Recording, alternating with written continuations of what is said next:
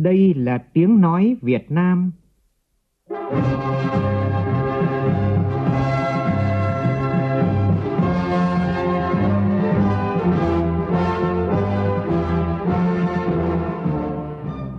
là tiếng nói Việt Nam phát thanh từ Hà Nội, thủ đô nước Cộng hòa xã hội chủ nghĩa Việt Nam.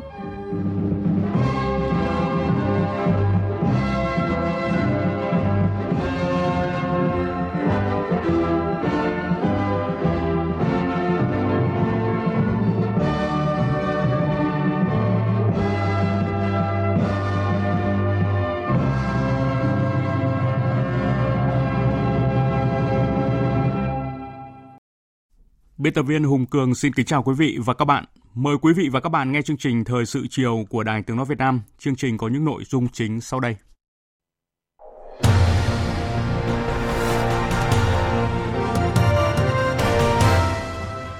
Chủ tịch nước Nguyễn Xuân Phúc chủ trì họp đánh giá tình hình giải quyết hồ sơ án tử hình. Làm việc với Bộ Văn hóa, Thể thao và Du lịch, Thủ tướng Phạm Minh Chính yêu cầu ngành cần đổi mới mạnh mẽ tư duy, coi truyền thống văn hóa là nguồn lực, đầu tư cho văn hóa là đầu tư phát triển. Bộ Tài chính trình cấp có thẩm quyền đảm bảo nguồn lực để triển khai việc mua vaccine tiêm cho toàn bộ người dân ngừa Covid-19.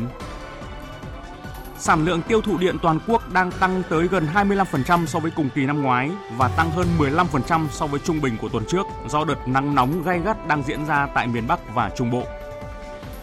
Trong phần tin thế giới, Thượng viện Nga thông qua luật rút khỏi Hiệp ước Bầu Trời Mở. Sau hàng thập kỷ khai thác, Đức chính thức chấm dứt việc sản xuất urani tại nước này.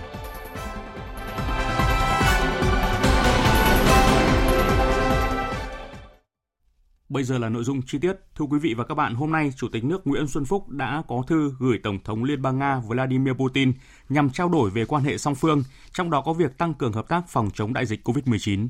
Tin của phóng viên Vũ Dũng.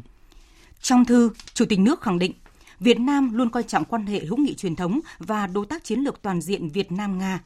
mong muốn đưa hợp tác giữa hai nước ngày càng đi vào chiều sâu và hiệu quả, đồng thời bày tỏ vui mừng quan hệ song phương tiếp tục phát triển tích cực trên các lĩnh vực, bất chấp tác động của đại dịch COVID-19. Chủ tịch nước Nguyễn Xuân Phúc chúc mừng Liên bang Nga đẩy lùi dịch bệnh, nghiên cứu và sản xuất thành công nhiều loại vaccine phòng chống COVID-19, đánh giá cao hợp tác giữa Việt Nam và Nga trong ứng phó với đại dịch COVID-19 với nhiều hành động thiết thực, sẻ chia trong khó khăn. Chủ tịch nước bày tỏ cảm ơn Tổng thống Vladimir Putin và Liên bang Nga đã tặng Việt Nam 1.000 liều vaccine và nhiều vật tư y tế chống dịch khác, đồng thời mong muốn phía Nga hỗ trợ tạo điều kiện ưu tiên để Việt Nam sớm tiếp cận nguồn vaccine của Nga, cũng như hợp tác sản xuất vaccine tại Việt Nam. Chủ tịch nước Nguyễn Xuân Phúc cũng gửi lời chúc mừng đến Tổng thống Vladimir Putin và nhân dân Nga nhân dịp Ngày nước Nga ngày 12 tháng 6.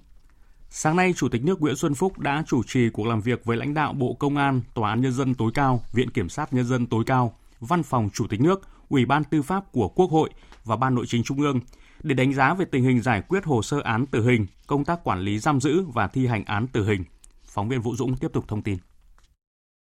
Sau khi nghe báo cáo của lãnh đạo các cơ quan, Chủ tịch nước Nguyễn Xuân Phúc nhấn mạnh công tác giải quyết hồ sơ án tử hình, quản lý giam giữ và thi hành án tử hình là nhiệm vụ hết sức quan trọng, cần phải được xem xét, cân nhắc hết sức thận trọng trên cơ sở phân tích, đánh giá đầy đủ diễn biến tình hình tội phạm, yêu cầu đấu tranh phòng chống tội phạm, thực tiễn áp dụng hình phạt tử hình cũng như khả năng trấn áp tội phạm bằng các biện pháp khác. Đồng thời, phải lưu ý đến các yếu tố về chính trị, pháp lý và xã hội để vừa đảm bảo tính nghiêm minh của pháp luật, đủ sức răn đe, phòng ngừa tội phạm, nhưng cũng thể hiện được chính sách nhân đạo của nhà nước ta đối với những người phạm tội. Chủ tịch nước Nguyễn Xuân Phúc đánh giá, thời gian vừa qua, các cơ quan có trách nhiệm ở trung ương và địa phương đã phối hợp chặt chẽ với nhau trong xem xét, giải quyết hồ sơ án tử hình, tổ chức quản lý giam giữ và thi hành án tử hình, bảo đảm theo quy định của pháp luật. Tuy nhiên, việc thực hiện vẫn chưa quyết liệt, tích cực và kịp thời để đáp ứng yêu cầu đề ra. Vẫn còn một số tồn tại, hạn chế cần sớm khắc phục. Từ thực tế đó, Chủ tịch nước Nguyễn Xuân Phúc yêu cầu các cơ quan cần tiếp tục thực hiện đầy đủ, nghiêm túc trách nhiệm của mình theo đúng quy định của pháp luật, đồng thời phân định rõ trách nhiệm của từng cơ quan, tăng cường công tác phối hợp, thống nhất kế hoạch tiến hành kiểm tra, rà soát tổng thể để thực hiện thường xuyên, liên tục và có hiệu quả công tác này nhằm nâng cao hiệu lực thực thi pháp luật. Chủ tịch nước cũng đề nghị các cơ quan có liên quan tiếp tục nghiên cứu, đề xuất biện pháp để giải quyết kịp thời những khó khăn vướng mắc trong công tác giải quyết hồ sơ án tử hình, quản lý giam giữ và thi hành án tử hình, báo cáo cơ quan có thẩm quyền xem xét quyết định. Trước bối cảnh đại dịch COVID-19, Chủ tịch nước Nguyễn Xuân Phúc yêu cầu Bộ Công an thực hiện nghiêm các biện pháp phòng chống dịch bệnh, đảm bảo không để lây lan vào các trại giam, trại tạm giam hay cơ sở giáo dục bắt buộc và trường giáo dưỡng,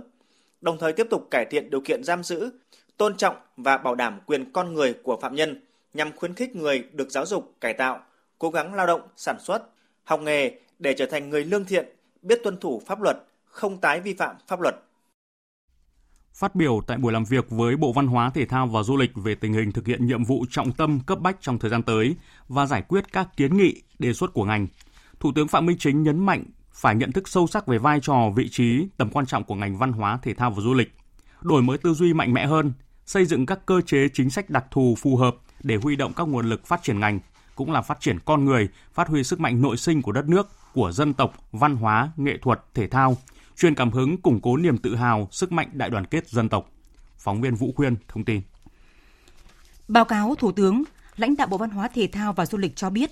thời gian qua, một số lĩnh vực văn hóa, thể thao, du lịch có những tiến bộ toàn diện vững chắc. Tuy nhiên, vẫn còn không ít những băn khoăn trăn trở của những người làm văn hóa trước các hiện tượng lệch chuẩn, biểu hiện suy thoái về đạo đức lối sống.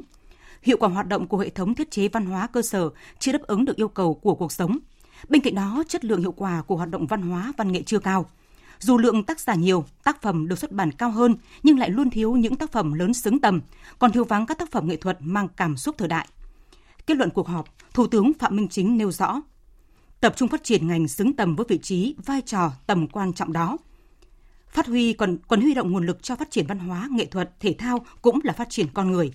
Thủ tướng biểu dương những nỗ lực cố gắng và kết quả đó của ngành, đóng góp vào thành tựu chung của đất nước. Bên cạnh đó, Thủ tướng cũng chỉ ra nguyên nhân của những vướng mắc hạn chế của ngành, như ngành chưa thực sự chủ động tích cực vươn lên từ nội lực, vẫn còn tư tưởng trông chờ ỷ lại. Việc xây dựng thể chế được triển khai tích cực nhưng vẫn chưa hoàn thiện đầy đủ. Chưa quan tâm đúng mức việc tổng kết, nghiên cứu khoa học, xây dựng lý luận, đúc rút kinh nghiệm, nhân rộng những điển hình tiên tiến, cách làm hay. Chưa coi trọng công tác kiểm tra, giám sát, một công cụ rất quan trọng, một phương thức lãnh đạo của Đảng. Việc huy động và khai thác nguồn lực xã hội chưa được coi trọng, chưa phong phú, đa dạng, chưa bám sát quy luật thị trường, chưa đi đúng hướng và hiệu quả. Việc thụ hưởng các thành tựu văn hóa còn chênh lệch giữa các vùng miền. Tiềm năng du lịch rất lớn, chưa phát huy hết được do những hạn chế về thể chế, hạ tầng du lịch và phương pháp, tư duy quản lý, công tác quảng bá hình ảnh, xây dựng thương hiệu. Các ngành nghệ thuật phát triển chưa xứng tầm với văn hóa và con người Việt Nam, di sản chưa được quan tâm đúng mức. Thủ tướng nhấn mạnh, Bộ cần tập trung xây dựng chiến lược quy hoạch, xây dựng thể chế, cơ chế, chính sách, xây dựng công cụ để huy động các nguồn lực, hướng dẫn và tiến hành kiểm tra, giám sát, thanh tra, khen thưởng, kỷ luật. Thủ tướng yêu cầu cần tăng cường phân cấp, phân quyền, cá thể hóa trách nhiệm cá nhân, tăng cường giám sát, kiểm tra. Thủ tướng yêu cầu ngành tập trung vào một số nhiệm vụ trọng tâm cụ thể thời gian tới. Trước hết là xây dựng và triển khai chương trình hành động, thực hiện nghị quyết Đại hội 13 của Đảng, trên cơ sở bám sát thực tiễn, chức năng, nhiệm vụ, quyền hạn được giao, tạo nguồn lực và tập trung nguồn lực cho 3 đột phá chiến lược, đặc biệt là tập trung phát triển lĩnh vực nghệ thuật. Đây là lĩnh vực khó, đặc thù, phải có chính sách đúng tầm và phù hợp. Phát triển công nghiệp văn hóa, công nghiệp giải trí trên nền tảng văn hóa, truyền thống lịch sử của dân tộc, tiềm năng khác biệt, cơ hội nổi trội, lợi thế cạnh tranh của đất nước và những thành tựu của cuộc cách mạng công nghiệp lần thứ tư. Phải dựa trên nền tảng văn hóa, truyền thống của chính chúng ta thì mới có thể phát triển bền vững lâu dài. Chia sẻ với ngành du lịch về những ảnh hưởng nặng nề do đại dịch COVID-19, Thủ tướng cho rằng tình hình càng khó khăn càng đòi hỏi bản lĩnh trí tuệ của người lãnh đạo. Nếu vượt qua được sẽ càng củng cố được niềm tin của các đối tác. Ngành văn hóa, thể thao và du lịch tuyệt đối không được chủ quan trong công tác phòng chống dịch COVID-19. Cần xây dựng chiến lược phát triển các môn thể thao Việt Nam, lựa chọn các môn thể thao thế mạnh trên cơ sở tổng kết thực tiễn, nghiên cứu khoa học, từ đó có nhiệm vụ giải pháp phát triển phù hợp hiệu quả. Thủ tướng yêu cầu coi trọng công tác thông tin truyền thông, vận động người dân thực hiện nếp sống văn hóa mới, chống các biểu hiện xuống cấp về đạo đức, văn hóa, đẩy mạnh truyền thông chính sách để người dân được biết, được bàn, được làm và được kiểm tra, giám sát, chia sẻ với những khó khăn, được thụ hưởng các thành quả, truyền cảm hứng, tạo niềm tin để người dân chủ động hợp tác, tham gia vào sự nghiệp chung.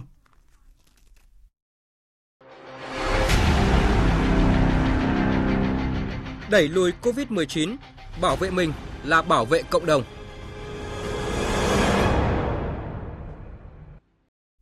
Thưa quý vị và các bạn, tại buổi họp trực tuyến với Ban chỉ đạo phòng chống dịch COVID-19 thành phố Hồ Chí Minh diễn ra chiều nay, Phó Thủ tướng Vũ Đức Đam đưa ra gợi ý thành phố đưa robot tự động vào gọi điện cho người dân, nhất là ở những khu vực nguy hiểm để chủ động xét nghiệm. Ngoài ra, thành phố có thể thử nghiệm việc để một nhóm nhỏ công nhân thử làm công tác tự lấy mẫu dịch để xét nghiệm. Tin của phóng viên Hà Khánh thường trú tại thành phố Hồ Chí Minh.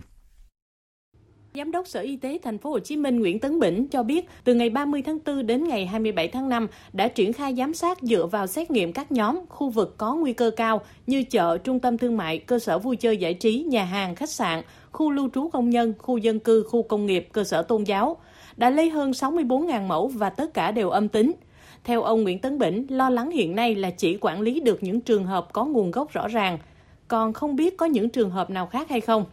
Những cái khu công nghiệp hiện nay chúng ta trước mắt là những quản lý được những ca lẻ tẻ có nguồn gốc rõ đây, còn không biết là có thể có những cái trường hợp nào khác hay không để mà lây lan trong cái nhóm khu công nghiệp này. Thì hiện nay là đã tầm soát trên diện rộng của các khu công nghiệp, chủ yếu tập trung vào các ký túc xá, và thứ hai là những cái khu công nghiệp mà có lắp ráp rác thải điện tử và cái môi trường không khí lạnh. Phát biểu chỉ đạo, Phó Thủ tướng Vũ Đức Đam cho rằng Thành phố Hồ Chí Minh vẫn phải xét nghiệm tầm soát, phải có trọng điểm, tốt nhất là triển khai khai báo y tế toàn dân. Phó Thủ tướng gợi ý Thành phố Hồ Chí Minh lấy toàn bộ dữ liệu người dân, phân nhóm ở các khu vực nguy hiểm, tiến hành gọi điện bằng robot để ai có triệu chứng thì chủ động đến xét nghiệm. Phó Thủ tướng cũng đề nghị Bộ Khoa học Công nghệ, Bộ Thông tin Truyền thông phối hợp với thành phố để tổ chức thực hiện, cố gắng tránh tình trạng trùng lặp làm người dân khó chịu.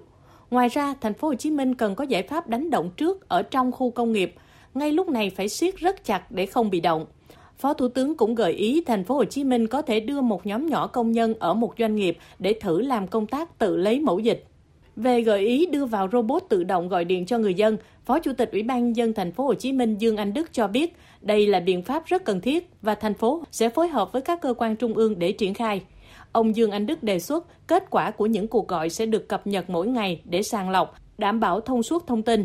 Ông Dương Anh Đức cũng cho biết hiện thành phố đang triển khai hoàn thiện danh sách các công nhân ở các khu chế xuất, khu công nghiệp với ít nhất 2 thông tin là số điện thoại và địa chỉ đang cư trú. Thành phố Hồ Chí Minh hiện có 17 khu chế xuất, khu công nghiệp với 1.500 doanh nghiệp đang hoạt động, 280.000 công nhân, 3.000 chuyên gia nước ngoài. Đây được xem là nơi có nguy cơ lây lan dịch bệnh rất cao chỉ sau bệnh viện. Ngày mai, Ủy viên Bộ Chính trị, Bí thư Thành ủy Thành phố Hồ Chí Minh Nguyễn Văn Nên cũng sẽ kiểm tra công tác phòng chống dịch COVID-19 tại các khu công nghiệp và làm việc với Ban Thường vụ Đảng ủy, Ban quản lý các khu chế xuất và công nghiệp.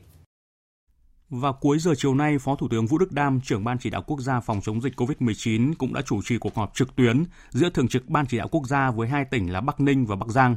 Tại đây, Phó Thủ tướng yêu cầu tỉnh Bắc Ninh tập trung xử lý dứt điểm ổ dịch tại huyện Thuận Thành vì đã hơn 1 tháng qua vẫn ghi nhận ca mắc mới. Còn với tỉnh Bắc Giang, cần di chuyển bớt công nhân tại khu nhà trọ thôn Núi Hiểu, xã Quang Châu, huyện Việt Yên đến khu cách ly tập trung vì tỷ lệ lây nhiễm COVID-19 tại đây vẫn ở mức cao. Và cuộc họp vừa kết thúc, hiện giờ chúng tôi đã kết nối được điện thoại với phóng viên Văn Hải và anh sẽ thông tin chi tiết tới quý vị và các bạn. Xin mời phóng viên Văn Hải ạ. Vâng, thưa quý vị và các bạn,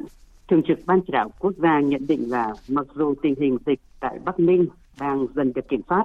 nhưng ổ dịch tại xã Nguyệt Đức và xã Mão Điền của huyện Thuận Thành thì hơn 1 tháng qua vẫn ghi nhận ca mắc mới, cho thấy là việc quản lý trong khu cách ly tập trung và khu vực phong tỏa giãn cách xã hội chưa thực hiện nghiêm. Đại diện Sở Y tế Bắc Ninh cũng thừa nhận là có tình trạng tập trung đông người ăn uống tại một đám tang ở xã Nguyệt Đức, huyện Thuận Thành sau khi đã thực hiện giãn cách xã hội tại đây. Bí thư và Chủ tịch Ủy ban nhân dân xã này đã bị tạm đình chỉ công tác. Phó Thủ tướng Vũ Đức Đam yêu cầu là Bắc Ninh cần chấn chỉnh ngay, quản lý thật chặt, không được để dịch lây lan trong các khu cách ly tập trung, trong vùng phong tỏa giãn cách xã hội, hoặc là không được để lây ra sang cái vùng đang an toàn.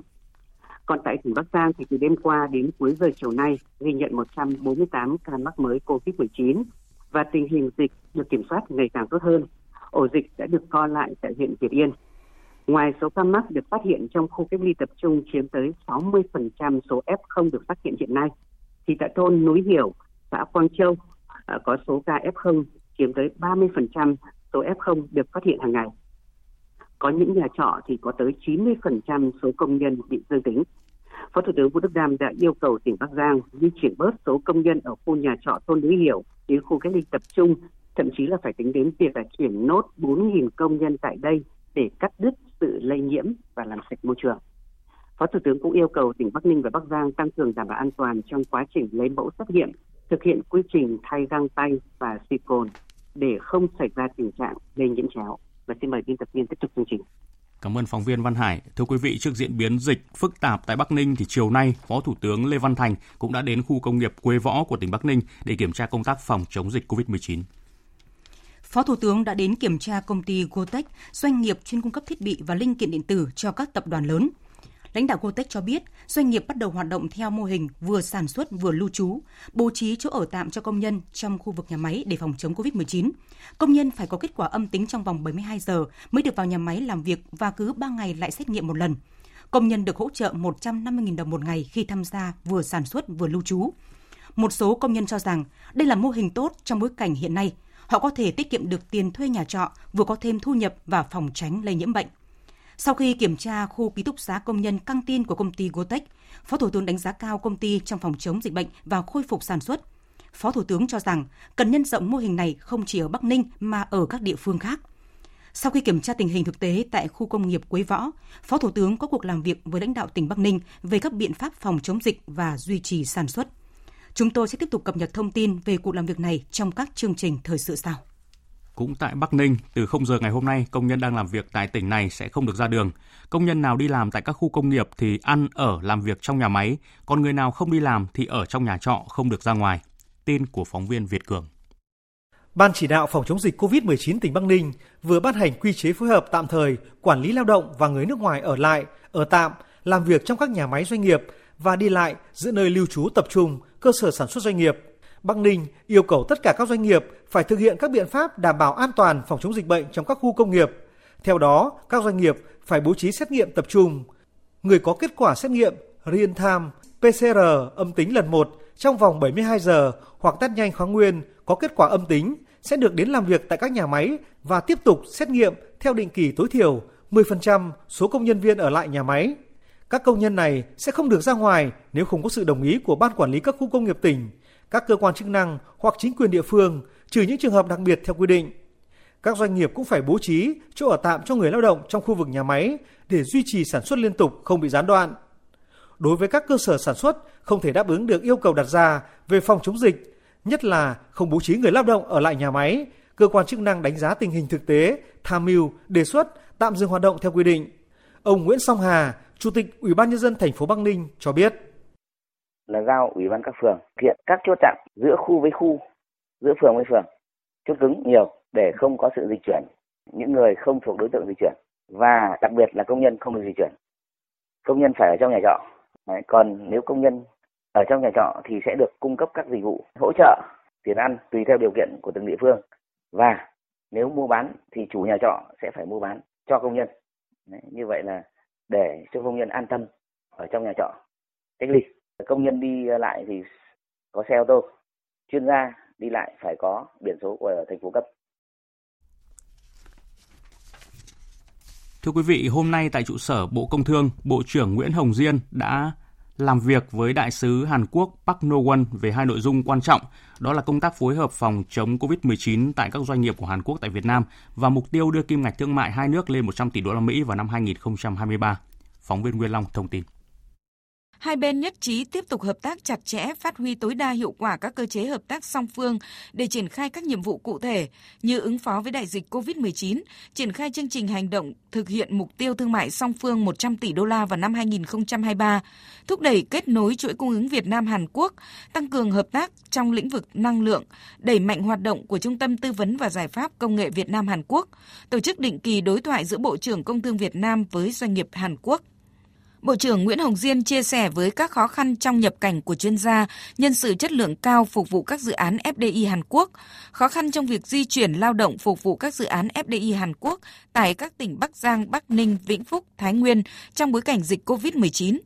Để đảm bảo sản xuất của các doanh nghiệp FDI Hàn Quốc an toàn, không gián đoạn, cũng như đóng góp đảm bảo an toàn và sức khỏe người dân, Bộ trưởng Công Thương Nguyễn Hồng Diên đề nghị. Tôi rất mong người đại sứ và lãnh đạo các tập đoàn hỗ trợ Việt Nam trong việc tiếp cận với các nguồn vaccine để thực hiện mục tiêu vaccine COVID-19 trên diện rộng, đặc biệt là tiêm vaccine cho người lao động trong các cái doanh nghiệp nhất là doanh nghiệp của Hàn Quốc tại Việt Nam. Tôi cũng biết là vừa qua chính phủ Hàn Quốc đã hỗ trợ và cho phép Samsung Biologics ký hợp đồng với Moderna và SK thì ký hợp đồng với Novavax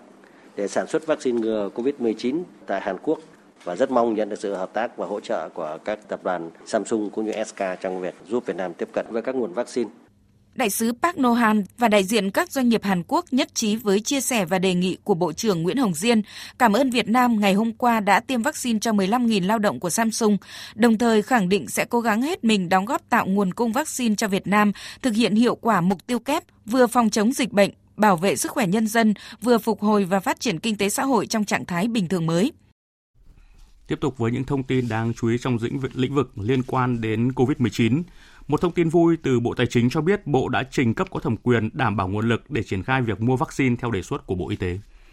Bộ Tài chính cho biết tại tờ trình về phương án sử dụng nguồn tiết kiệm và chi và kinh phí còn lại của ngân sách nhà nước năm 2020, Chính phủ đã trình Ủy ban Thường vụ Quốc hội nguồn kinh phí dự kiến mua và tiêm vaccine phòng COVID-19 để tiêm phòng cho khoảng 75 triệu người, tức là khoảng 25,2 nghìn tỷ đồng. Trong đó, ngân sách Trung ương bảo đảm cho các đối tượng do Trung ương quản lý và hỗ trợ các địa phương khó khăn khoảng 16 nghìn tỷ đồng. Ngân sách địa phương chi và huy động đóng góp của các doanh nghiệp tổ chức khoảng 9.200 tỷ đồng. Quỹ vaccine phòng COVID-19 sẽ công khai thông tin về số tiền ủng hộ hàng tháng, hàng quý và hàng năm, đồng thời có báo cáo tài chính, báo cáo quyết toán quỹ minh bạch. Đây là nội dung quan trọng được đưa ra tại dự thảo quy chế tổ chức, hoạt động, quản lý và sử dụng quỹ đang được Bộ Tài chính lấy ý kiến các bộ ngành liên quan, dự kiến sẽ sớm được ban hành trong tuần này. Theo dự thảo, toàn bộ số tiền huy động, danh sách người tài trợ, số tiền đã chi, số dư quỹ sẽ được công khai trong báo cáo tài chính và được công bố trên trang web chính thức của Kho bạc Nhà nước. Bộ Tài chính khẳng định, ngoài báo cáo hàng tháng, quỹ sẽ báo cáo đột xuất theo yêu cầu của cơ quan chức năng hoặc của nhà tài trợ, đồng thời được kiểm toán theo đúng quy định. Trong trường hợp cần thiết sẽ có thanh tra kiểm toán theo quy định. Trong quá trình sử dụng, mục tiêu sử dụng chủ yếu để mua vaccine hoặc hỗ trợ sản xuất vaccine ở trong nước. Ước tính Việt Nam cần mua 150 triệu liều vaccine phòng COVID-19 với tổng kinh phí khoảng 25.200 tỷ đồng. Trong đó, ngân sách Trung ương dự kiến phải bố trí khoảng 16.000 tỷ đồng. Còn lại, cần huy động đóng góp để sớm đáp ứng được mục tiêu phòng dịch cho toàn dân. Cũng theo cập nhật thông tin từ Bộ Tài chính, hiện đã có hơn 28 tỷ đồng được người dân chuyển trực tiếp tới tài khoản của Quỹ vaccine phòng COVID-19. Bộ Y tế cũng vừa công bố danh sách 36 đơn vị được cấp giấy phép chứng nhận đủ điều kiện nhập khẩu vaccine, kinh doanh dịch vụ đảm bảo vaccine. Bộ trưởng Bộ Y tế Nguyễn Thanh Long cho biết, thực hiện kết luận của Bộ Chính trị cũng như nghị quyết 21 của Chính phủ, thời gian qua, Bộ Y tế đã phối hợp với tất cả các bộ, ban ngành, khuyến khích tất cả các địa phương và doanh nghiệp, đơn vị tham gia vào tìm kiếm nhập khẩu vaccine phòng COVID-19. Bộ Y tế sẽ cắt giảm tối đa thời gian xử lý thủ tục hành chính, nhưng vẫn đảm bảo chất lượng an toàn vaccine và chống việc giả mạo vaccine. Chính phủ vừa thống nhất phương án hỗ trợ giảm giá điện, giảm tiền điện cho các khách hàng sử dụng điện bị ảnh hưởng của dịch COVID-19 đợt 3 như đề xuất của Bộ Công Thương. Theo đề xuất của Bộ Công Thương, việc giảm giá điện đợt 3 tập trung hỗ trợ giảm giá điện cho các cơ sở lưu trú du lịch, miễn giảm tiền điện cho các cơ sở được dùng để cách ly và khám bệnh tập trung cho bệnh nhân nghi nhiễm hoặc đã nhiễm COVID-19. Đây là lần thứ 3 Chính phủ giảm giá điện, tiền điện cho các khách hàng sử dụng điện của Tập đoàn Điện lực Việt Nam EVN. Năm ngoái, với tác động của dịch COVID-19, Bộ Công Thương và Tập đoàn Điện lực Việt Nam đã có 2 đợt hỗ trợ giảm giá tiền điện cho hầu hết khách hàng với tổng số tiền lên tới 12.263 tỷ đồng.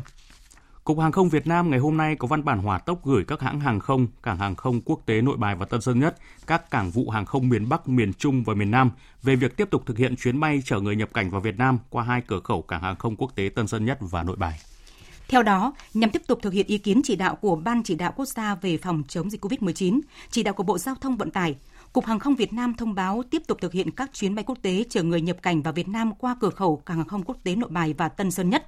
Quy trình xem xét quyết định cấp phép bay được thực hiện như trước đây.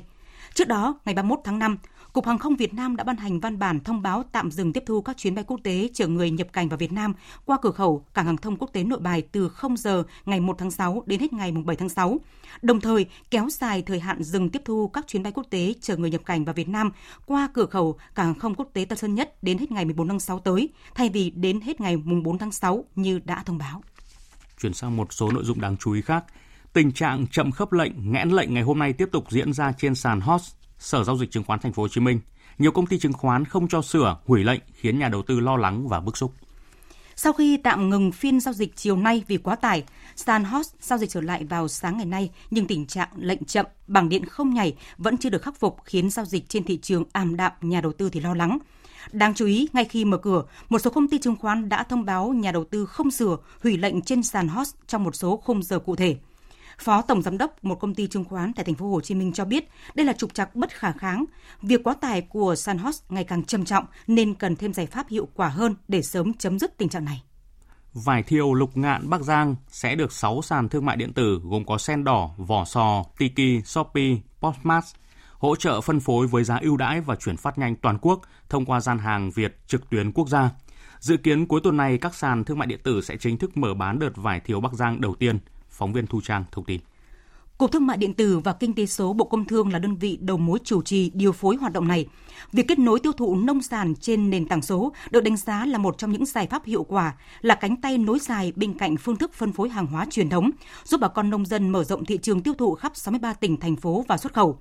Các bên liên quan đã thống nhất triển khai phương án thu mua, bảo quản, vận chuyển, logistics thương mại điện tử và chuẩn bị các hoạt động truyền thông, quảng bá nhằm đáp ứng tốt nhất mọi đơn hàng, trên nguyên tắc đảm bảo giữ chất lượng tối đa hàng hóa đến tận tay người tiêu dùng. Sáng nay tại Hà Nội, Hội đồng Trung khảo Giải báo chí quốc gia lần thứ 15 đã khai mạc vòng chấm trung khảo các tác phẩm báo chí. 151 tác phẩm xuất sắc nhất trong tổng số 1.823 tác phẩm đủ điều kiện tham dự đã lọt vào vòng trung khảo. Phóng viên Lại Hoa thông tin. Tham dự giải năm nay có 114 đơn vị cấp hội và 190 cộng tác viên tham dự ở 11 loại giải theo quy định, với 1.823 tác phẩm đủ điều kiện dự giải. Đây là năm có số lượng tác phẩm dự giải cao nhất từ trước đến nay. Trong ngày hôm nay và ngày mai, Hội đồng Trung khảo Giải báo chí quốc gia sẽ lựa chọn từ 151 tác phẩm xuất sắc nhất để trao giải đúng dịp kỷ niệm Ngày Báo chí Cách mạng Việt Nam 21 tháng 6 năm nay. Nội dung các tác phẩm tham dự giải năm nay đã bám sát chủ đề lớn từ kinh tế, chính trị, văn hóa, xã hội, đặc biệt phản ánh các sự kiện Đại hội Đảng các cấp, Đại hội 13 của Đảng, công tác phòng chống đại dịch COVID-19, tình hình khắc phục thiên tai, bão lũ, nhất là ở miền Trung. Công cuộc đấu tranh phòng chống tham nhũng, lãng phí, tiêu cực tiếp tục được phản ánh một cách sâu sắc, kịp thời. Nhiều tác phẩm có tính phát hiện, phản biện sâu sắc, có hiệu quả xã hội tích cực, có sức ảnh hưởng, được cơ quan chức năng tiếp thu, xem xét, xử lý. Thời sự Tiếng nói Việt Nam. Thông tin nhanh, bình luận sâu, tương tác đa chiều.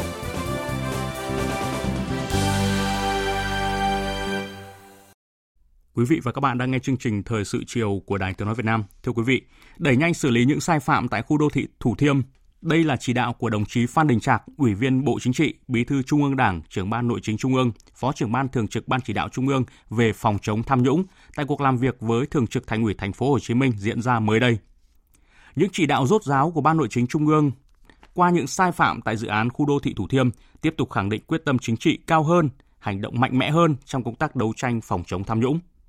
Và để có thêm góc nhìn về vấn đề này, chúng tôi có cuộc trao đổi với Phó Giáo sư Tiến sĩ Nguyễn Thị Báo, chuyên gia cao cấp Học viện Chính trị Quốc gia Hồ Chí Minh.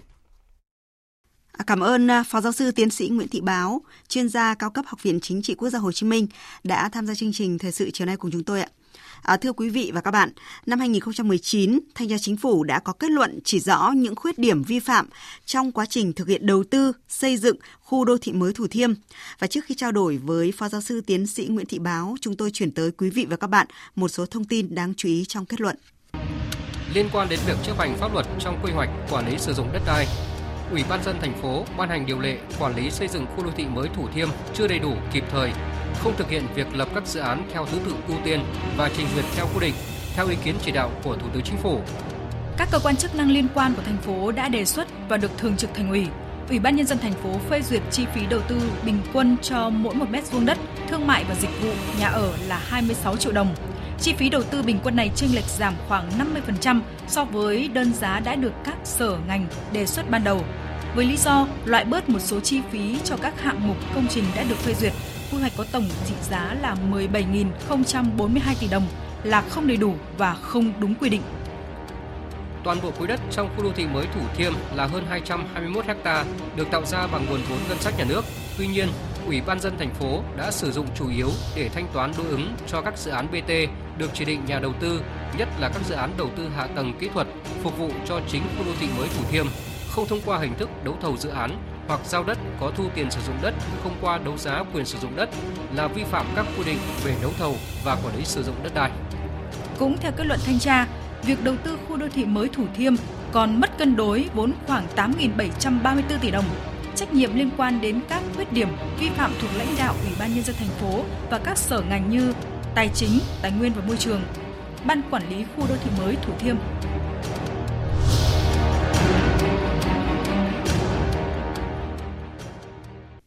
Dạ vâng ạ, thưa Phó Giáo sư Tiến sĩ Nguyễn Thị Báo, như vậy là năm 2019 thì Thanh tra Chính phủ đã kết luận những vi phạm trong quá trình thực hiện đầu tư xây dựng khu đô thị mới Thủ Thiêm. Và tại cuộc làm việc với Thường trực Thành ủy Thành phố Hồ Chí Minh mới đây, đồng chí Phan Đình Trạc, Trưởng Ban Nội chính Trung ương đã yêu cầu đối với các sai phạm tại khu đô thị Thủ Thiêm tiếp tục rà soát 33 trong số 67 dự án còn lại và khẩn trương thu hồi và hoàn trả hơn 26.000 tỷ đồng tạm ứng từ ngân sách nhà nước để đầu tư cho khu đô thị mới Thủ Thiêm để tránh thất thoát. Việc Ban Nội chính Trung ương yêu cầu đẩy nhanh xử lý những sai phạm tại khu đô thị Thủ Thiêm cho thấy thông điệp gì ạ thưa bà? Trước hết thì chúng ta thấy rằng đây là chỉ đạo của đồng chí Phan Đình Trạc, Ủy viên Bộ Chính trị, Bí thư Trung ương Đảng, với cái vị trí là Trưởng Ban Nội chính Trung ương và Phó trưởng Ban Thường trực Ban Chỉ đạo Trung ương về phòng chống tham nhũng liên quan đến các cái sai phạm xảy ra tại khu đô thị Thủ Thiêm. Vì vậy cái chỉ đạo này nó thể hiện cái thông điệp thứ nhất là thể hiện rõ quyết tâm thực hiện chương trình hành động của ngành nội chính Đảng, đưa nghị quyết Đại hội 13 của Đảng vào cuộc sống. Thông điệp thứ hai đó là thực hiện sự chỉ đạo quyết liệt của Đảng ta, đặc biệt là chỉ đạo của người đứng đầu Đảng ta là đồng chí Tổng Bí thư Nguyễn Phú Trọng, đã khẳng định rõ là Đảng ta tiếp tục đẩy mạnh công tác phòng chống tham nhũng, không có vùng cấm, không có ngoại lệ, không chịu sự tác động của bất kỳ cá nhân tổ chức nào. Thì đó là tôi nghĩ là hai cái thông điệp quan trọng nhất hiện từ cái chỉ đạo quyết liệt của đồng chí Trưởng Ban Nội chính Trung ương. Thưa bà, là kết luận của Ủy ban Kiểm tra Trung ương trước đây và Thanh tra Chính phủ thì cũng đã phần nào hóa giải những khiếu nại của người dân Thủ Thiêm trong suốt nhiều năm qua. Nhiều cá nhân sai phạm đã bị kỷ luật, đặc biệt là 3 nguyên Phó Chủ tịch Ủy ban Nhân dân Thành phố Hồ Chí Minh bị khiển trách và Bí thư Thành ủy nhiệm kỳ 2010-2015 bị cách chức. Thực tế này thì nói lên điều gì ạ, thưa bà? Cái thứ nhất, đây là ta khẳng định được, đây là cái vụ án này là một vụ án tham nhũng lớn, phức tạp, diễn ra trong một thời gian dài. Nên các cơ quan chức năng đã có quyết tâm cao dưới sự chỉ đạo quyết liệt của Bộ Chính trị, Ban Bí thư. Thì minh chứng là công cuộc phòng chống tham nhũng không có vùng cấm, không có ngoại lệ. Từ cái vụ án này cũng đưa ra thông điệp rằng phòng chống tham nhũng mà hoàn toàn là nhân văn, nhân đạo, và đặc biệt là chúng ta cưa một cây mọt sâu để cứu cả rừng cây như Bác Hồ đã dặn. Thứ những người vi phạm để cứu nhiều người, thứ để răn đe cảnh tỉnh là chính, không phải xử cốt để cho nhiều, cho nặng, càng không phải để thanh trừng đấu đá nội bộ như là các thế lực thù địch đã xuyên tạc. Cũng tại cuộc làm việc vừa rồi thì Ban Nội chính Trung ương đã yêu cầu Thành phố Hồ Chí Minh là rà soát 33 dự án và khẩn trương thu hồi hoàn trả hơn 26.000 tỷ đồng. Theo đó thì yêu cầu là sau ngày 30 tháng 6 nếu không thực hiện xong thì chuyển các vụ việc đã rõ dấu hiệu phạm tội đến các cơ quan điều tra để điều tra và xử lý. Theo bà thì lãnh đạo Thành phố Hồ Chí Minh cần thực hiện các bước tiếp theo như thế nào để mà thực hiện kết luận của Thanh tra Chính phủ cũng như là chỉ đạo của Ban Nội chính Trung ương ạ? Chỉ đạo rốt ráo của Ban Nội chính Trung ương là rất rõ, và như ở trên tôi đã đề cập đấy, nếu mà xử lý rốt ráo được vụ án này thì nó không chỉ có ý nghĩa là thu hồi được cái tài sản đã mất và hoàn trả 26.000 tỷ mà thế đem lại niềm tin của nhân dân đối với Đảng, tạo ra cái thông điệp rằng là nếu mà không chịu rèn giũa tham lam chiếm công vi tư thì không thể hạ cánh an toàn mà không có kim bài miễn tội. Để làm được điều này thì trước hết là phải có quyết tâm chính trị cao của Thành ủy, Ủy ban Nhân dân và cả hệ thống chính trị của Thành phố Hồ Chí Minh, đặc biệt là người đứng đầu cấp ủy và chính quyền Thành phố Hồ Chí Minh. Thứ hai là các cơ quan tham mưu chuyên trách về phòng chống tham nhũng của Thành phố Hồ Chí Minh phải phối hợp quyết tâm cao để xây dựng kế hoạch, phân công phối hợp đồng bộ và thực hiện các giải pháp. Thứ ba nữa là những cái cán bộ mà trực tiếp thực thi cái nhiệm vụ rà soát 33 dự án để thu hồi 26.000 tỷ phải chọn những người thật sự là có năng lực, kỹ năng làm việc, phải có tâm huyết và phải có cái phẩm chất đạo đức tốt thì mới không bị xung đột lợi ích trong quá trình thực hiện nhiệm vụ này. Thưa bà, là từ những cái vi phạm trong việc thực hiện nhiệm vụ tại dự án khu đô thị Thủ Thiêm thì rút ra những bài học gì cho đội ngũ lãnh đạo hiện nay, đặc biệt là những người đứng đầu ạ? Thực ra những cái vụ án tham nhũng lớn như thế này, chúng ta thấy là thật sự là những cái bài học xương máu, phải nói là bài học xương máu cho đội ngũ lãnh đạo quản lý hiện nay, đặc biệt là người đứng đầu. Bởi vì thứ nhất đấy, thực tế cho thấy khi xảy ra vụ án tham nhũng thế này, trước hết thuộc về trách nhiệm người đứng đầu. Vụ Thủ Thiêm thì cho thấy đội ngũ lãnh đạo không thực hiện nghiêm túc quy định của Đảng và Nhà nước về trách nhiệm của người đứng đầu. Thứ hai ấy, nếu đội ngũ lãnh đạo thiếu rèn luyện, không vượt qua được xung đột lợi ích trong khi thực thi công vụ được Đảng, Nhà nước, nhân dân tin tưởng giao phó, vì lợi ích nhóm mà lãnh đạo quản lý bao che sai phạm cho cấp dưới, thực hiện không nghiêm cái nguyên tắc tập trung dân chủ trong quá trình lãnh đạo quản lý, không coi trọng nhân phẩm của cá nhân, đánh mất cái lòng tự trọng, thì vi phạm nhỏ đến vi phạm lớn là tất yếu, và cũng tất yếu thân sẽ bại, danh sẽ liệt. Thứ ba là một cái bài học cho thấy rằng là khi mà vụ việc ấy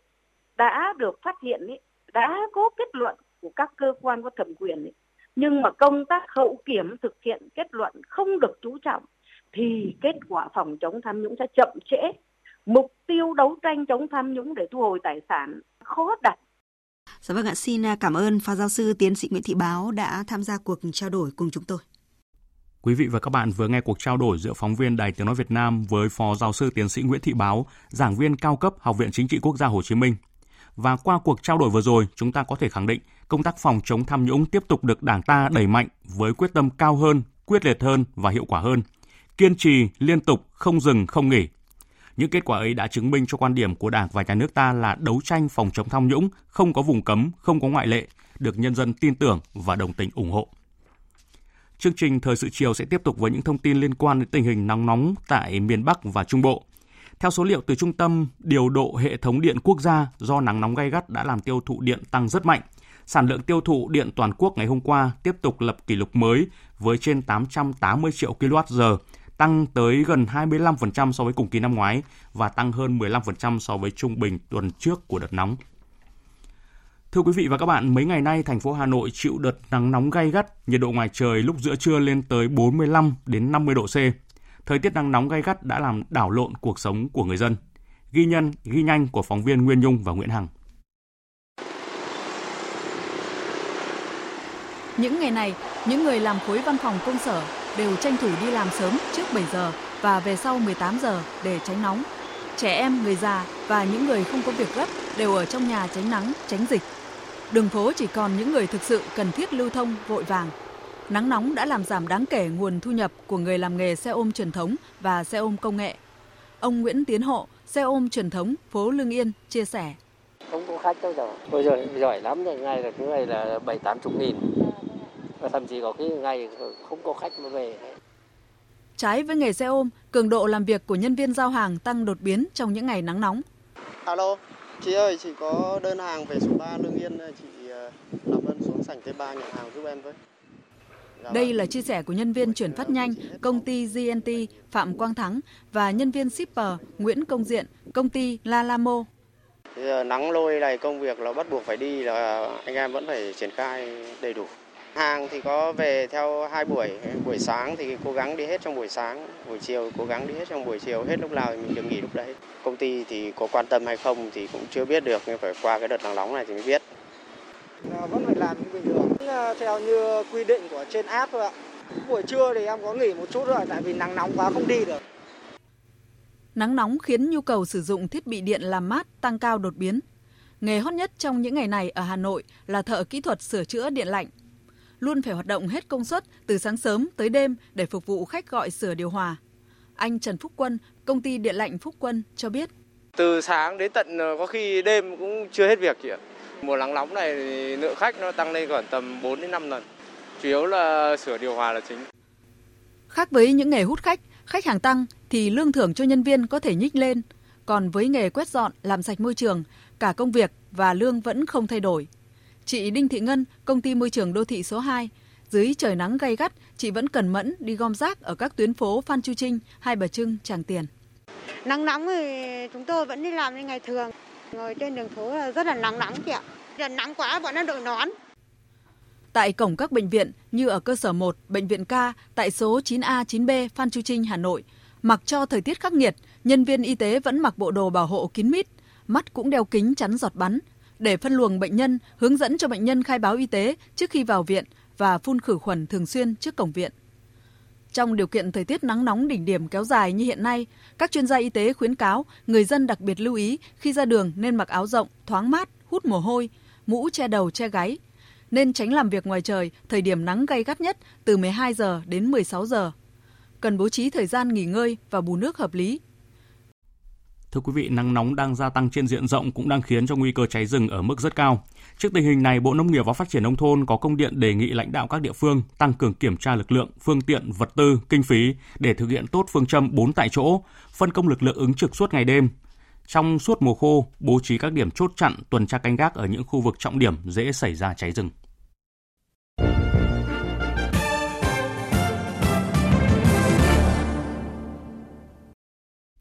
Chuyển sang phần tin thế giới. Với đa số phiếu tán thành, Hội đồng Liên bang Nga, tức là Thượng viện, ngày hôm nay chính thức thông qua luật bãi bỏ hiệp ước bầu trời mở. Phóng viên Văn Thường, thường trú tại Liên bang Nga thông tin.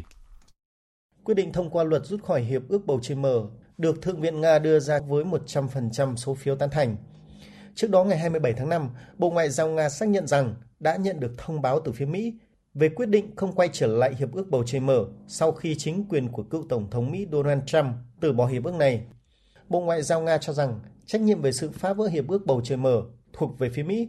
và cho rằng Washington không tiếp tục tham gia hiệp ước này thể hiện sự coi thường không chỉ đối với an ninh châu Âu mà còn đối với lợi ích của các đồng minh của mình. Trong khi đó, Bộ Ngoại giao Mỹ ngày 28 tháng 5 cũng tuyên bố Washington không có ý định quay trở lại hiệp ước bầu trời mở vì Nga bị cáo buộc không thực hiện bất kỳ biện pháp nào để tuân thủ hiệp ước. Cùng ngày, Thứ trưởng Bộ Ngoại giao Nga Sergei Ryabkov cho biết quyết định không quay trở lại hiệp ước bầu trời mở của Washington là đáng thất vọng, đồng thời cho rằng Mỹ đã bỏ lỡ cơ hội đóng góp tích cực vào việc tăng cường an ninh ở châu Âu. Cũng tại Nga ngày hôm nay, Diễn đàn Kinh tế Quốc tế Saint Petersburg khai mạc và triển lãm Expo Forum tại thành phố Saint Petersburg. Diễn đàn thu hút được sự quan tâm của nhiều nhà lãnh đạo trên thế giới, đại diện nhiều tập đoàn lớn của Nga và quốc tế cũng như các tổ chức tài chính. Theo thông tin của ban tổ chức, diễn đàn có khoảng 20.000 người tham gia cả bằng hình thức trực tiếp và trực tuyến với hơn 100 sự kiện khác nhau thảo luận về nhiều chủ đề kinh tế, xã hội, công nghệ. Hội nghị ngoại trưởng nhóm các nền kinh tế mới nổi gọi tắt là BRICS gồm Brazil, Nga, Ấn Độ, Trung Quốc và Nam Phi vừa diễn ra theo hình thức trực tuyến. Đây là sự kiện quan trọng trong năm, Ấn Độ là chủ tịch của nhóm. Phóng viên Phan Tùng, thường trú tại Ấn Độ thông tin. Các ngoại trưởng của Brazil, Nga, Ấn Độ, Trung Quốc và Nam Phi đều cho rằng đại dịch COVID-19 là một trong những thách thức toàn cầu nghiêm trọng nhất trong lịch sử thế giới hiện đại. Trong bối cảnh đó, chủ nghĩa đa phương là công cụ thiết yếu để đảm bảo giải quyết các vấn đề của cuộc sống, đảm bảo sức khỏe, tính mạng của nhân loại và một tương lai bền vững cho hành tinh. Những thách thức quốc tế đa liên kết như hiện nay cần phải giải quyết bằng một hệ thống đa phương được cải cách và được làm mới. Phát biểu tại cuộc họp, Ngoại trưởng Ấn Độ Subramaniam Jaishankar nhấn mạnh tầm quan trọng của việc tôn trọng những nguyên tắc và trật tự luật pháp, điều làm nên sự đoàn kết và hợp tác của nhóm, cũng như mang lại những thành quả mà năm nước đều hướng tới. Chúng ta đã đi được một chặng đường dài kể từ lần đầu tiên các bộ trưởng ngoại giao của chúng ta gặp nhau tại New York vào năm 2006, nhưng chúng ta vẫn nhất quán với các nguyên tắc trong những năm qua. Chúng ta đã đấu tranh vì một hệ thống quốc tế đa cực công bằng, công lý, bao trùm, bình đẳng và mang tính đại diện. Hệ thống này dựa trên luật pháp quốc tế và hiến chương của Liên Hợp Quốc, công nhận sự bình đẳng về chủ quyền của tất cả các quốc gia và tôn trọng sự toàn vẹn lãnh thổ của họ, đồng thời thể hiện sự tôn trọng đối với lợi ích của tất cả các bên. Chỉ khi việc thực hiện chính sách của chúng ta phù hợp với các nguyên tắc này, khi đó mới có thể trông đợi sự thay đổi mà chúng ta mong muốn. Tại cuộc họp, BRICS cũng bày tỏ ủng hộ việc miễn trừ tạm thời trên toàn cầu đối với bảo hộ bằng sáng chế cho vaccine COVID-19, khẳng định sự cần thiết phải chia sẻ vaccine, chuyển giao công nghệ, phát triển năng lực sản xuất cho các nước và chuỗi cung ứng cho các sản phẩm y tế. Về quan hệ Mỹ-Trung Quốc, Phó Thủ tướng trưởng đoàn Trung Quốc về đối thoại kinh tế Trung Quốc-Mỹ Lưu Hạc ngày hôm nay điện đàm trực tuyến với Bộ trưởng Tài chính Mỹ Janet Yellen. Động thái được xem là tín hiệu tích cực giữa hai nước. Tin của phóng viên Đài Tiếng nói Việt Nam thường trú tại Bắc Kinh. Hai bên cho rằng quan hệ kinh tế Trung Mỹ là rất quan trọng. Với thái độ bình đẳng và tôn trọng lẫn nhau, hai bên đã tiến hành trao đổi sâu rộng về tình hình kinh tế vĩ mô, cũng như hợp tác trên các lĩnh vực đa phương và song phương, trao đổi thẳng thắn về những vấn đề cùng quan tâm và sẵn sàng tiếp tục duy trì liên lạc. Hồi tháng 4, Bộ trưởng Tài chính Mỹ Janet Yellen vừa tuyên bố sẽ không đưa Trung Quốc vào danh sách thao túng tiền tệ như cáo buộc trước đây. Động thái này được cho là có thể giúp Washington tránh được những căng thẳng không đáng có với Bắc Kinh và dấy lên đồn đoán về việc Washington muốn có chút gì đó liên quan đến thỏa thuận đình chiến trong cuộc chiến thương mại với Bắc Kinh kéo dài từ cuối năm 2017, đồng thời gửi đi một tín hiệu tích cực. Hôm nay là một ngày đặc biệt quan trọng cho chính trường Israel khi Quốc hội tiến hành bỏ phiếu bầu ra Tổng thống thứ 11 của đất nước với nhiệm kỳ 7 năm, đồng thời cũng là hạn chót để thủ lĩnh phe cánh tả Yair Lapid hoàn tất thỏa thuận thành lập liên minh chính phủ, qua đó tìm ra thủ tướng mới. Tổng hợp của biên tập viên Đình Nam. 11 giờ sáng nay theo giờ địa phương, Quốc hội Israel tiến hành bỏ phiếu bầu Tổng thống đối với hai ứng cử viên cuối cùng là ông Isaac Herzog, người đứng đầu cơ quan Do Thái, và nhà giáo dục học bà Miriam Perez. Đây là cuộc bỏ phiếu Tổng thống Israel đầu tiên mà không có ứng cử viên nào đang là nghị sĩ Quốc hội. Nếu một trong hai ứng cử viên được bầu làm Tổng thống sau cuộc bỏ phiếu hôm nay, người đó sẽ tuyên thệ nhậm chức vào ngày 9 tháng 7 tới, khi nhiệm kỳ của vị đương kim Tổng thống Israel Reuven Rivlin kết thúc. Một sự kiện khác làm chính trường Israel nóng hơn là hôm nay sẽ là hạn chót để ông Yair Lapid, thủ lĩnh các đảng phái cánh tả, hoàn tất việc thành lập chính phủ liên minh. Theo ông Yair Lapid, nếu thỏa thuận thành lập chính phủ đạt được trước thời hạn đêm nay, thì sẽ có một chính phủ mới phục vụ lợi ích người dân lên hàng đầu, đoàn kết đất nước trước những mối đe dọa từ Iran. Israel có thể sắp bước sang một kỷ nguyên mới, nó sẽ yên bình hơn với việc các bộ trưởng đi làm mà không kích động, không nói dối hay tạo ra các mối lo sợ. Nếu chính phủ được thành lập, đó sẽ là một chính phủ có trách nhiệm, một chính phủ thống nhất, sẽ phục vụ tất cả công dân Israel, bao gồm cả những người không bỏ phiếu cho chúng tôi. Hiện cơ hội của ông Yair Lapid đang là rất lớn, khi phe cánh tả của ông đang có được cả sự ủng hộ của đảng cánh hữu Yamina, sau khi hai bên đạt được thỏa thuận chia sẻ quyền lực. Theo văn phòng Tổng thống Israel, ông Yair Lapid cần phải đạt được thỏa thuận cuối cùng và nộp bản kế hoạch chi tiết đầy đủ về việc thành lập chính phủ mới cho Tổng thống vào đêm nay. Nếu điều đó xảy ra, 12 năm nắm giữ vị trí thủ tướng Israel liên tiếp của ông Netanyahu, đồng nghĩa cũng sẽ dừng lại. Chuyến vận chuyển urani cuối cùng đã rời khuôn viên công ty nhà nước ở phía đông nam nước Đức, qua đó chính thức khép lại quá trình khai thác và sản xuất urani tồn tại 75 năm qua tại Đức. Đây được coi là sự kết thúc một phần quan trọng trong lịch sử nước Đức từ thời chiến tranh lạnh đến nay. Hiện tại, Đức không còn nằm trong danh sách các nước sản xuất urani trên thế giới. Chuyến vận chuyển cuối cùng có khối lượng là 19,5 tấn, gồm nước urani và oxit urani, được tách trong quá trình xử lý nước tại khu vực sản xuất. Hỗn hợp này được lưu trữ từ lâu và đã được bán cho công ty hạt nhân của Mỹ từ năm 1997. Hỗn hợp urani này đã được dỡ bỏ hoàn toàn dưới sự giám sát chặt chẽ của Cộng đồng Năng lượng Nguyên tử châu Âu và Cơ quan Năng lượng Nguyên tử Quốc tế IAEA. Lãnh đạo Quỹ tiền tệ quốc tế, Ngân hàng Thế giới, Tổ chức Thương mại Thế giới và Tổ chức Y tế Thế giới ngày hôm qua đã lên tiếng kêu gọi các nước giàu có tài trợ khẩn cấp số tiền 50 tỷ đô la Mỹ để giúp chấm dứt đại dịch COVID-19, đặt nền móng cho sự phục hồi kinh tế toàn cầu. 4 tổ chức kinh tế và y tế quốc tế hàng đầu này cùng khẳng định chính sách vaccine chính là chính sách kinh tế thương mại trong bối cảnh hiện nay. Tổng hợp của phóng viên Đài Tiếng nói Việt Nam. Với 50 tỷ đô la Mỹ kêu gọi, 4 tổ chức y tế và kinh tế hàng đầu mong muốn thúc đẩy việc tiếp cận vaccine công bằng giữa các quốc gia và nâng cấp hệ thống vật tư y tế. Cụ thể, số tiền này có thể hỗ trợ tiêm vaccine cho 30% dân số tại tất cả các quốc gia trên thế giới vào cuối năm 2021. Tỷ lệ này có thể đạt 40% nếu có thêm các thỏa thuận và đầu tư và đạt ít nhất 60% vào giữa năm 2022. Một khi đại dịch chấm dứt, 4 cơ quan này ước tính sẽ có thêm 9.000 tỷ đô la Mỹ giá trị kinh tế trên toàn cầu được tạo ra cho đến năm 2025. Giám đốc điều hành Quỹ tiền tệ quốc tế Kristalina Georgieva nhấn mạnh. Bạn có thể hỏi tại sao IMF lại quan tâm đến việc tiêm chủng. Chúng tôi thấy rằng trong thời gian tới, tiêm chủng cho thế giới là cách hiệu quả nhất để thúc đẩy nền kinh tế toàn cầu. Nói cách khác, chính sách vaccine là chính sách kinh tế. Còn Tổng Giám đốc Tổ chức Thương mại Thế giới Noji Okonjo-Iweala cho rằng, tôi cũng cho rằng chính sách vaccine là chính sách thương mại và ngược lại. Chúng ta sẽ không đạt được mức tăng sản lượng vaccine khi chúng ta không có hành động thương mại, tài chính. Và nếu không chấm dứt tình trạng khan hiếm vaccine, chúng ta cũng không thể có được sự phục hồi kinh tế và thương mại về lâu dài. Chúng tôi muốn hợp tác toàn cầu để cứu sống và nhận được những tờ tiền nghìn tỷ đô la đó. Về thông tin dịch COVID-19 trong nước, theo cập nhật từ Bộ Y tế, từ 12 giờ cho đến 18 giờ ngày hôm nay, nước ta ghi nhận thêm 138 ca mắc mới, trong đó 10 ca nhập cảnh được cách ly ngay, 128 ca ở trong nước, trong đó Bắc Giang 74 ca, Thành phố Hồ Chí Minh là 31 ca, Bắc Ninh 16 ca, Hà Nội 6 ca và Hải Dương 1 ca. Còn bây giờ sẽ là trang tin thể thao.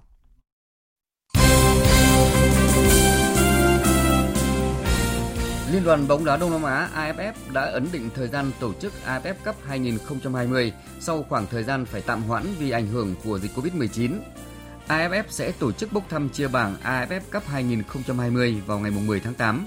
Các thông tin chi tiết như thể thức thi đấu, địa điểm sẽ được tổ chức điều hành bóng đá khu vực thông báo sau. AFF Cup 2020 sẽ bắt đầu từ ngày 5 tháng 12 năm 2021 đến ngày 1 tháng 1 năm 2022. Tổng thư ký Liên đoàn bóng đá các tiểu vương quốc Ả Rập Thống Nhất Mohammed Hazam Al-Haheri đã thống nhất với Phó Chủ tịch Thường trực VFF Trần Quốc Tuấn sẽ xem xét cử các đội U19, U21 sang Việt Nam dự giải quốc tế khi điều kiện cho phép. Phó Chủ tịch Thường trực VFF Trần Quốc Tuấn cho biết, giữa VFF và Liên đoàn bóng đá các tiểu vương quốc Ả Rập Thống Nhất đã thống nhất mở rộng quan hệ hợp tác và phát triển bóng đá từ nay về sau trong cuộc làm việc vào hôm qua tại trụ sở Liên đoàn bóng đá các tiểu vương quốc Ả Rập Thống Nhất. Sau một thời gian thương thảo, tỉnh Nghệ An, Tập đoàn Tân Long và Ngân hàng Bắc Á đã đi đến thống nhất cùng nhau ký kết biên bản thỏa thuận và hoàn thiện các thủ tục chuyển giao tiếp nhận câu lạc bộ bóng đá Sông Lam Nghệ An. Như vậy, kể từ ngày 1 tháng 6, Tập đoàn Tân Long đã chính thức tiếp quản câu lạc bộ bóng đá Sông Lam Nghệ An. Tập đoàn Tân Long cũng tuyên bố sẽ giữ lại tên câu lạc bộ Sông Lam Nghệ An và giới thiệu bộ máy lãnh đạo cũng như ban điều hành mới. Ông Trương Sĩ Bá, Chủ tịch Hội đồng Quản trị Tập đoàn Tân Long, nhà tài trợ mới của câu lạc bộ, khẳng định. Sau khi tiếp nhận thì chúng tôi sẽ có những cái chương trình kế hoạch rất cụ thể để mà từng bước đưa cái đội bóng Sông Lam Nghệ An nó trở về với những cái giá trị truyền thống của Sông Lam Nghệ An và ngày càng phát triển hơn nữa theo một cái lộ trình phát triển kế hoạch ngắn hạn và dài hạn. Đội tuyển khiêu vũ thể thao Việt Nam được tập trung kể từ đầu tháng 5 với 6 cặp vận động viên. Hiện tại đội tập ở cả thành phố Hồ Chí Minh cũng như ở Hà Nội và đã sẵn sàng cho sự kiện thể thao quan trọng nhất trong năm nay, đó là SEA Games 31 tổ chức trên sân nhà. Năm 2005, khi bộ môn dance sport khiêu vũ thể thao được đưa vào thi đấu tại SEA Games, Khánh Thi và Trí Anh là một trong hai đôi nhảy đại diện cho Việt Nam tham gia nhưng chỉ đạt được vị trí thứ 4. Suốt 14 năm sau đó, dance sport không có nội dung thi đấu chính thức tại SEA Games do khiêu vũ thể thao chưa thực sự phát triển ở Đông Nam Á và các nước chưa có vận động viên mạnh. Đến SEA Games 30 tổ chức ở Philippines năm 2019, dance sport mới trở lại và 2 tấm huy chương vàng của Phan Hiền Nhã Khanh, Đức Hòa Hải Yến đã tạo bước ngoặt lớn cho khiêu vũ thể thao Việt Nam. Huấn luyện viên Khánh Thi chia sẻ. 2005 chúng ta ra về với tay trắng và chưa hề có một tấm huy chương nào cả. Sau 14 năm thì đội dance sport của Việt Nam giành được hẳn 11 huy chương tổng sắp. Trong đó có 2 huy chương vàng, 7 huy chương bạc và 2 huy chương đồng. Đó là một kỳ tích đối với tất cả những người đang làm nghề như chúng tôi. Chính vì thế mà Thi là Trí Anh, Hồng Việt Thu Trang và lãnh đội có mặt tại cái sàn thi đấu đó, cái cảm xúc rất là bồi hồi. Mặc dù không phải là môn thể thao trọng điểm được đầu tư mạnh mẽ, tuy nhiên khiêu vũ thể thao vẫn giành được thành tích cao tại các sân chơi châu lục và khu vực. Ở kỳ SEA Games tới đây, khiêu vũ thể thao Việt Nam đặt mục tiêu giành 4 huy chương vàng. Các đề cử tranh giải cầu thủ xuất sắc nhất Premier League mùa giải 2020-2021 được xác nhận với 8 ngôi sao. Với cú đúp danh hiệu gồm Premier League và League Cup mùa này, Manchester City có 2 cầu thủ lọt vào danh sách tranh giải là trung vệ Ruben Dias và tiền vệ Kevin De Bruyne. Trong đó, trung vệ Ruben Dias được cho là ứng cử viên sáng giá cho danh hiệu cầu thủ xuất sắc nhất Premier League. Trong 32 lần ra sân ở Premier League, Ruben Dias giúp Man City giữ sạch lưới 15 trận. Dự báo thời tiết. Phía Tây Bắc Bộ đêm có mưa rào và dông vài nơi, ngày nắng nóng và nắng nóng gay gắt, có nơi đặc biệt gay gắt. Riêng khu vực Sơn La, Hòa Bình có nắng nóng gay gắt và đặc biệt gay gắt, gió nhẹ. Trong mưa dông có khả năng xảy ra lốc sét và gió giật mạnh, nhiệt độ từ 26 đến 40 độ. Phía Đông Bắc Bộ đêm có mưa rào và dông vài nơi, ngày nắng nóng và nắng nóng gay gắt, có nơi đặc biệt gay gắt. Riêng Trung Du đồng bằng có nắng nóng gay gắt và đặc biệt gay gắt, gió Nam cấp 2, cấp 3. Trong mưa dông có khả năng xảy ra lốc sét và gió giật mạnh, nhiệt độ từ 27 đến 40 độ. Khu vực từ Thanh Hóa đến Thừa Thiên Huế, đêm có mưa rào và dông vài nơi, ngày nắng nóng gay gắt và đặc biệt gay gắt, gió Tây Nam cấp 2, cấp 3. Trong mưa dông có khả năng xảy ra lốc sét và gió giật mạnh, nhiệt độ từ 27 đến 40 độ. Khu vực từ Đà Nẵng đến Bình Thuận, đêm có mưa rào và dông vài nơi, ngày nắng có nơi nắng nóng, riêng phía Bắc, ngày nắng nóng gay gắt, có nơi đặc biệt gay gắt, gió Tây Nam đến Nam cấp 2, cấp 3. Trong mưa dông có khả năng xảy ra lốc sét và gió giật mạnh, nhiệt độ từ 26 đến 39 độ. Tây Nguyên, chiều tối và đêm có mưa rào và dông vài nơi, ngày nắng có nơi nắng nóng, gió Tây Nam cấp 2, cấp 3. Trong mưa dông có khả năng xảy ra lốc sét và gió giật mạnh, nhiệt độ từ 22 đến 35 độ. Nam Bộ, chiều tối và đêm có mưa rào và dông vài nơi, ngày nắng có nơi nắng nóng, gió Tây Nam cấp 2, cấp 3. Trong mưa dông có khả năng xảy ra lốc sét và gió giật mạnh, nhiệt độ từ 25 đến 35 độ. Khu vực Hà Nội, đêm không mưa, ngày nắng nóng gay gắt và đặc biệt gay gắt. Chiều tối có mưa rào và dông vài nơi, gió Nam cấp 2, cấp 3. Trong mưa dông có khả năng xảy ra lốc sét và gió giật mạnh, nhiệt độ từ 29 đến 40 độ. Dự báo thời tiết biển. Bắc Vịnh Bắc Bộ có mưa rào và dông vài nơi, gió Nam cấp 4, cấp 5, đêm có lúc cấp 6. Nam Vịnh Bắc Bộ và vùng biển từ Quảng Trị đến Quảng Ngãi không mưa, gió Nam cấp 4, cấp 5. Vùng biển từ Bình Định đến Bình Thuận đến Cà Mau và vùng biển từ Cà Mau đến Kiên Giang có mưa rào và dông vài nơi, gió Tây Nam cấp 4, cấp 5. Khu vực Bắc Biển Đông và giữa Biển Đông có mưa rào và dông vài nơi, riêng vùng biển phía Đông có mưa rào và dông, trong cơn dông có khả năng xảy ra lốc xoáy. Gió Nam đến Tây Nam cấp 4, riêng phía Đông gió Tây Bắc cấp 4, cấp 5, giật cấp 6, cấp 7. Khu vực Nam Biển Đông và khu vực quần đảo Trường Sa thuộc tỉnh Khánh Hòa có mưa rào và dông vài nơi, gió Tây Nam cấp 3, cấp 4. Khu vực quần đảo Hoàng Sa thuộc thành phố Đà Nẵng không mưa, gió Nam đến Tây Nam cấp 4. Vịnh Thái Lan có mưa rào và dông vài nơi, gió nhẹ. Những thông tin thời tiết vừa rồi đã kết thúc chương trình Thời sự chiều nay của Đài Tiếng nói Việt Nam. Chương trình do các biên tập viên Hùng Cường, Thu Hằng, Thu Hòa biên soạn và thực hiện với sự tham gia của kỹ thuật viên Uông Biên, phát thanh viên Kim Phượng, chịu trách nhiệm nội dung Nguyễn Thị Tuyết Mai.